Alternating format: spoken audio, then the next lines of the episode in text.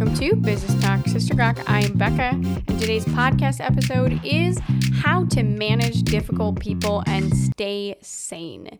And this is something that I feel I have learned so much about, especially in the last four, probably five years of my life. And there's so many things that I wish I would have learned when I first got into business. And I just kick myself over thinking, man, I sure wish there was somebody that sat down with me and just explain some of these things. And it would have made my life and managing other people and other people's lives so much easier. So I'm going to do a series on this because there's so many aspects of tools and understanding and knowledge that'll just be so helpful for other people. So, the first thing I always try to say about this topic is always try to have clear job roles, processes, and responsibilities for each person that you're trying to manage. Documentation with this is so, so vital because if you can have the clearness of this is your role and what you need to do, and here's the checklist of what needs to be accomplished, it's a lot easier to keep people accountable. And it's a, a lot easier to go back and say, hey, this wasn't completed correctly, and here's what we need to do to fix that. One resource I think is really good um, for getting that clear job roles and processes um, is the entrepreneurial operating system.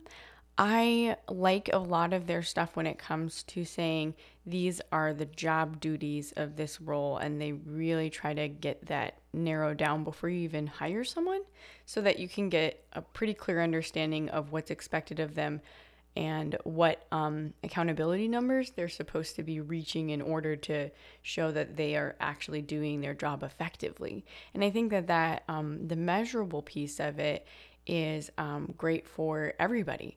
I know that when I've had numbers to um, know exactly where I need to be, it makes me um, a lot less stressed out when I know that I'm able to achieve those numbers um, pretty consistently. And one thing I would say about that for a lot of people, um, when you're setting those numbers, don't go 20% more than the person has ever done before. It's okay to help them reach for something new that is achievable, but if it's over 20% from their previous performance, it can really be um, really stressful on that person and cause a lot of issues with um, just morale in general and make even more difficult people. So, that's a really good point to keep in mind. When you're managing people, it's really important to understand that each person learns differently.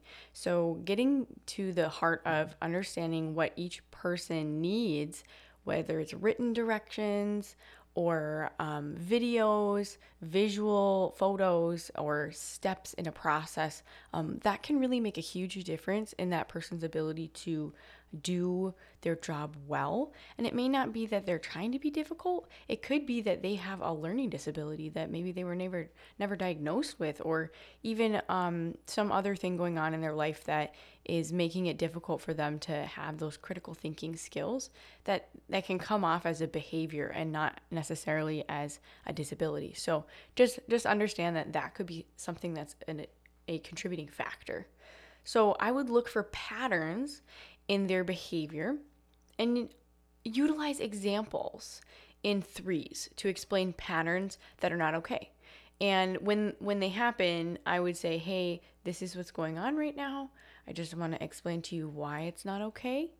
and um, this is how we need to work on this but when you have you can address it in the moment but then when you have three examples of this happened then this happened then this happened they may be different scenarios but the same pattern has happened multiple times what can we do to address the pattern um, that's really important because a lot of times people don't even realize that they're applying those things over and over again to different situations whether that's hey you were behind on this project and instead of communicating about it, you waited till the last minute and then you blame someone else for the fact that it wasn't done.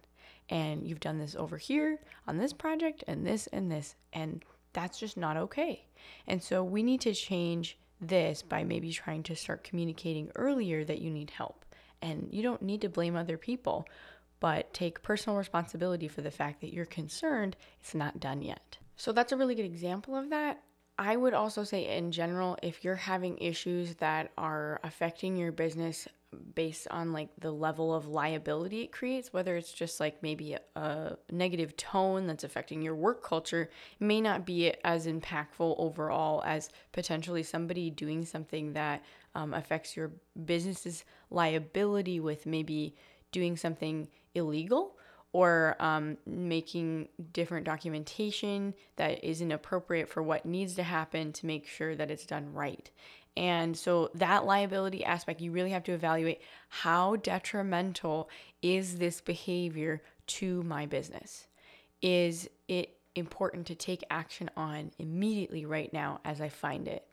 And I, I think that understanding that like is this an issue you can work through and just continue to have conversations about because it's a personality thing or is it something where someone is blatantly doing what's wrong and how could that liability affect your business's ability to be successful if later that comes back to bite you. So, really evaluate that in the severity of how those conversations happen and how quickly they happen. Obviously, you want to try to give people grace for things if they made a mistake, but if you've clearly laid out this is not okay and it could potentially cost us so much more, it's something you really need to take into consideration quickly as the size of your team grows, it's really important to understand that you cannot avoid conflict. So if someone is bringing up complaints, you have to have the time to follow up with them about that matter and say, I'm going to follow up with you by X time on this. And due to like HR rules and stuff like that, you can't necessarily say that this is what we did to solve that problem, especially if it's with a different person. But you can say, I want to let you know that I'm going to deal with this and I will connect with you and let you know that we've addressed some things by this time. And um, how you word that is going to really be dependent on the situation and also um, what your HR team, if you have one, is um, telling you that's appropriate. And if you don't have an HR team, I would definitely recommend um, talking with a consultant on that. Uh, you cannot share, like I said, what you did to reprimand someone, but just let them know hey, we're trying to handle this situation to help everyone be more successful. Um, thanks for bringing that concern up. I'm going to be looking into it. And when if you ever say I'm going to be looking into it, you need to make sure that you follow up with that person later and say, really value your um, effort on the team, and I appreciate when you bring up things because you care about the business, and um, I just value your feedback, and I do try to address the things that you're bringing to the table. Okay, so the next thing is you need to take time to rest and reflect often. I'm not just talking um, once a week, but anytime an interaction with a difficult person starts becoming escalated or you're feeling emotionally like your body is tense, all of that, take a moment to reflect why your body is feeling that way and how you can um, calm yourself down because you have to be committed to trying new things and changing your style um, when dealing with somebody that may not be the same style as you or learns differently. And sometimes this hurts. This hurts our pride a lot of times because we just wish that other people would just get it. And but that's our impatience in that, right? And it's really important to look for things that that person you're managing does well and try to direct those skills into areas that they can succeed. If that person is talking a lot to other people all the time because they're just a verbal processor, how can they do something more with um, maybe answering the phone and trying to connect customers to different things or whatever that is where you're like, man, this person really struggles in this area in being on task, then how can you uh, say, well, actually, though, they're a great people person and we can plug them in over here to use those skills effectively. So, also knowing your personality and um, taking personality tests to know where you're weak and where you're strong is really helpful because a lot of business owners honestly are really high D's in the disc profile, which means that they're very good at like plowing forward, blazing a trail, but at the same time they may not have the emotional um, or patience, the emotional like sympathy and compassion and patience to be able to sit down with somebody who's confused at what task they were assigned and say, oh, this is what this means, and bring more clarity to it. So, um, part of it can really be that maybe you're just not doing the things that you need to do to take a step back and help that person. And if you go to any kind of like family therapy or anything like that, they'll tell you it's a two-way street. And and I think that's really important to just reflect on what else could I do? And sometimes there are times where you've come to everything you possibly could do and you can't think of anything else. And that's okay. That other person needs to contribute as well. Um, so know that you're not a failure and it's not always you that needs to constantly change. But do know that you're part of the equation and you should have an open mind to it. That um, there could be a way to help this person be more successful that you haven't tried yet in general, um, I find this to be true for a lot of entrepreneurs that it's easy to go really fast when you are by yourself because you know everything that you want to get done and um, you've thought through it and you've come to the conclusion.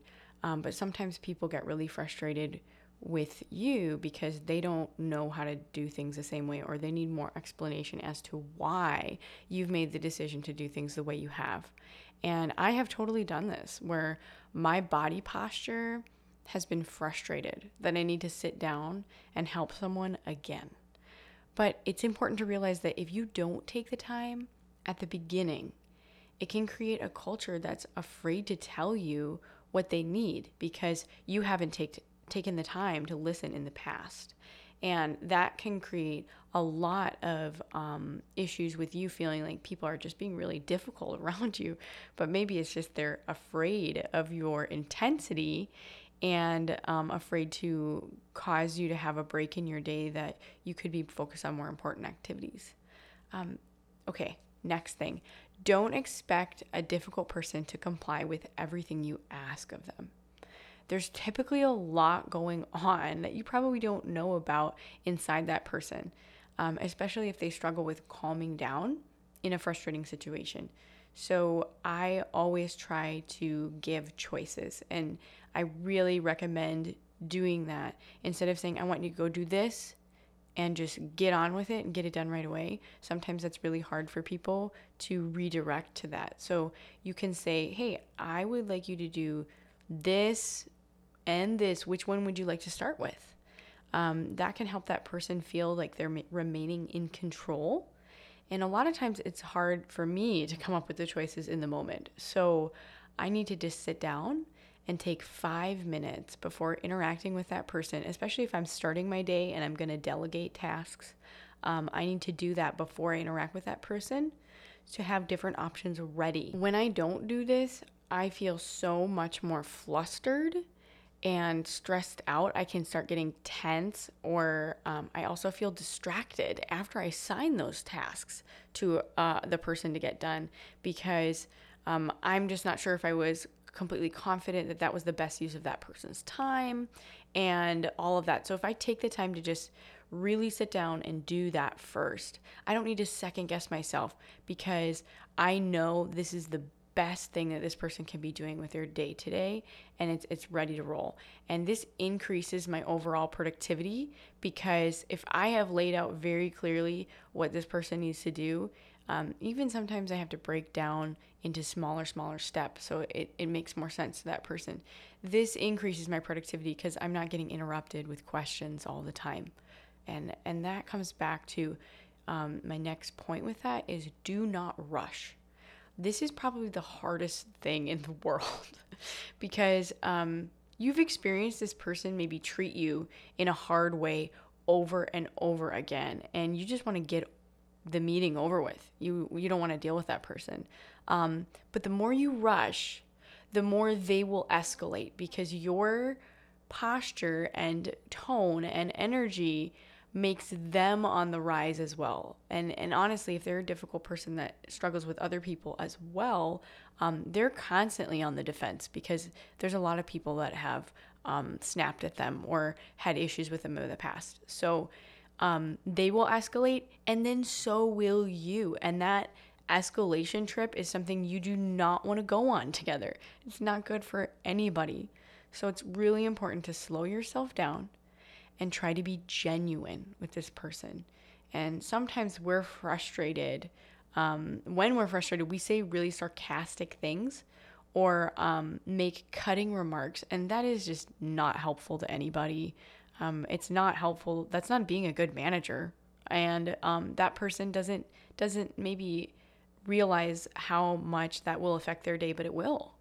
And if if a person is passive aggressive and um, attempting to return anger for anger in in those kind of ways with sarcasm or whatever, all that's going to do is increase the level of tension in the current conversation or future ones that you're going to have together. So, genuine care for that person and concern is going to get you a lot farther. And that eye contact, um, just connecting with that person and, and truly listening to what they have to say is important. And um, I have meetings with that where it's it's really hard to come across that way, and so you because of all the different things that have happened in the past, and so it's really important to recenter and say what what what does this person actually do well? What do I care about them for? They're they're a valuable human being, and I don't need to treat them um, a different way based on the past. You can calm your body and still be genuine and caring to them, and but it's a choice to be caring. um, okay, so on the flip side of of this conversation, when you're meeting with a difficult person, uh, it's really easy to get defensive with someone, especially when when someone has thrown you under the bus before or done something that you're um, you're getting ready for them to do it again and maybe they blame you for everything. But getting defensive makes you escalate as well and it's not going to help solve the problem so if this is something they've done in the past and you start seeing that coming like I said, go back to those examples of, hey, I noticed that the tone you have with me, I noticed that the um, remarks that you're making have commonly ended in you blaming me for everything. And um, first of all, I know that that's not true. I, I am not responsible for these things that have happened, but I just want to make sure that we don't go down that road because it's not going to be productive. So, can we agree to have a productive conversation right now? um, and not go down that road. And so you can pause it, that conversation, and say, I see where this is going, or this is where it's gone in the past, and I just don't want to go there with you. Can we make sure that this is actually going to be helpful? And if that person can agree to that, then you can have a really good conversation. So in in those different um, discussions, it's really important for you to have an open body posture.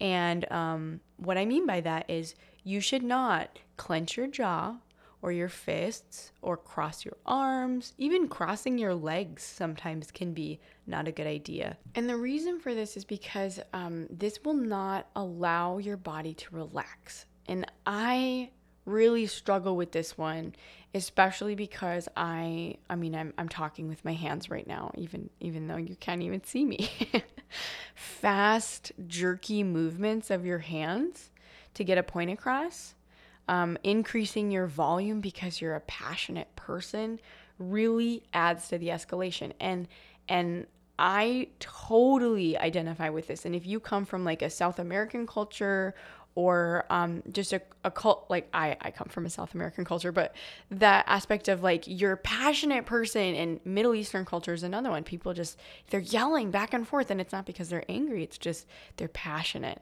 And um, i've learned that that can really be something that escalates a situation. And when you let your body do these emotions and tones it naturally rises your um, increases your blood pressure and because you're doing all these actions and your heart's pumping faster you're um, just it's way easier to get on that trip if you are doing all these different things with your body. So really important to just reflect on how is your body right now and feeling is your back tense? Is your neck hurting Am I looking at an angle that is making me uncomfortable? It's really important to feel these things because if you can remind yourself, it's okay, I am safe, I don't need to feel this way in this conversation, it can really impact your ability to be genuine and caring with that person that you're trying to manage.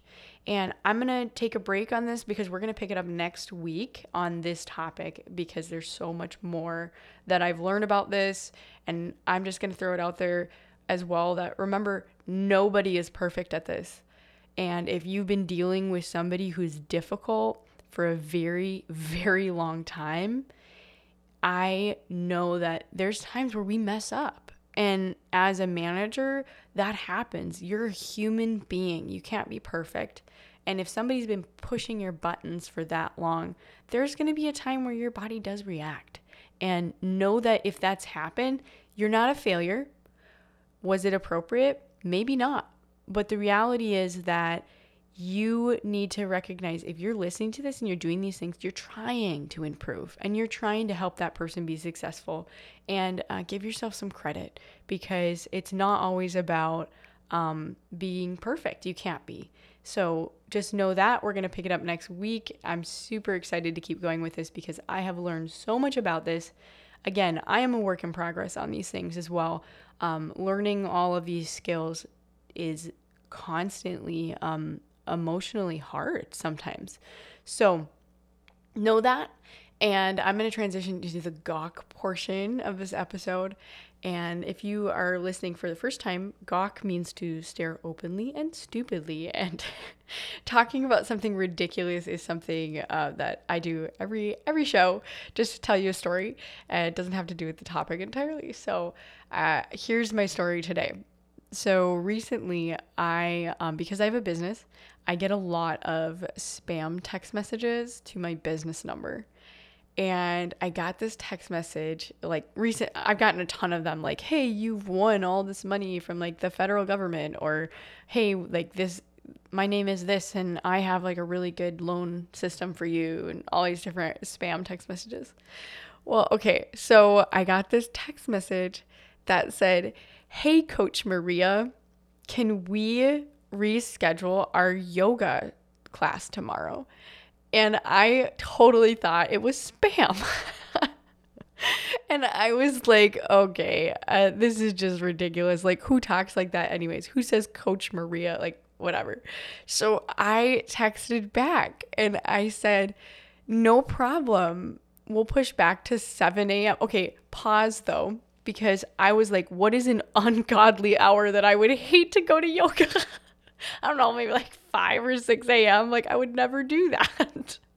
so I was like, there's no way this person really is getting up that early. So I'll just say 7 a.m. because that's still like ridiculously early.